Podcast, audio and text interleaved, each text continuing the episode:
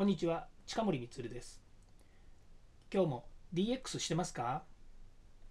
?DX 企画書のネタ帳のチャンネルで DX、IoT、AI を学び、即戦力として使えるようになりましょう。さて今日のテーマは、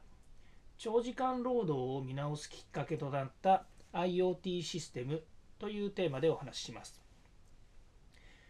私がいくつかの自治体でえー中小企業様のですね特に製造業なんですけれども、えー支援に加わったりとかですねそれからいろいろなその支援の結果、えー企業が変わったっていうお話をですねお聞きする中にですねやはり IoT システムっていうものを導入した時に、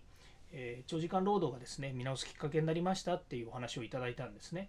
でそれはですねえー結局今まで製造業の中で生産設備を扱う人たちがですねあまりにもその専門職になりすぎてですね、えー工場の機械やそういった設備の管理というものにですねかなりのやっぱり時間を取られてたわけですね。ところが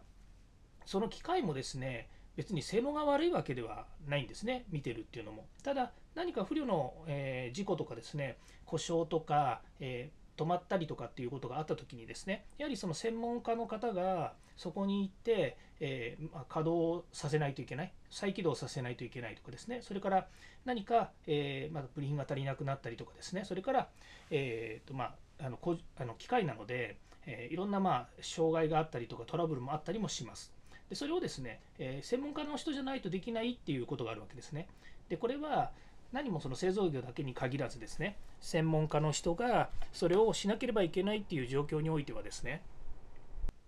どこにでもある話ではあります。で IoT システムを入れたことによってですね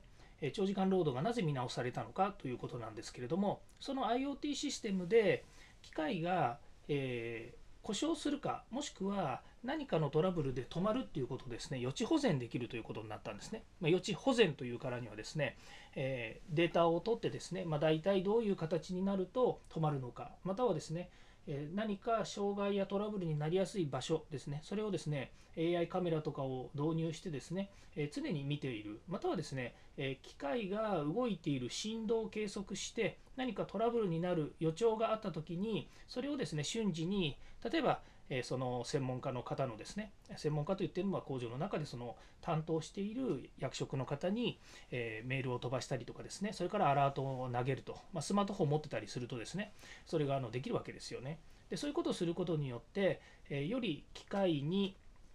えーまあ、負荷をかけずにですねサポートができるとそれから、えー長時間労働を見直すきっかけになったというのは、え何かあった時にそこに行く張り付いているっていう時間その時間はですね他の仕事ができないわけですね。なので、えやっぱり忙しい人、能力の高い人には、他にもいろんな仕事をですね、やっぱりしていただきたいというのがあるので、その、えついて、機械についていなくてもいい時間帯にですね、時間帯や時間に、えー他の仕事ができる、もっと専門能力の高い仕事ができるということもできるわけですね。また、え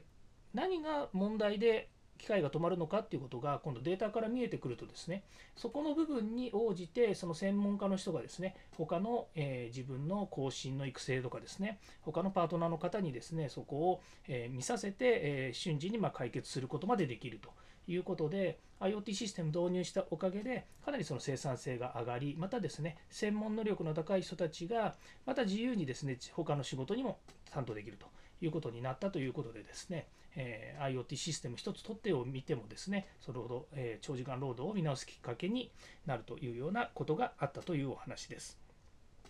はい、次回もですね DX に役立つ話題を提供していきます。よかったらいいね、フォロー、コメントをお願いいたします。近森光でした。ではまた。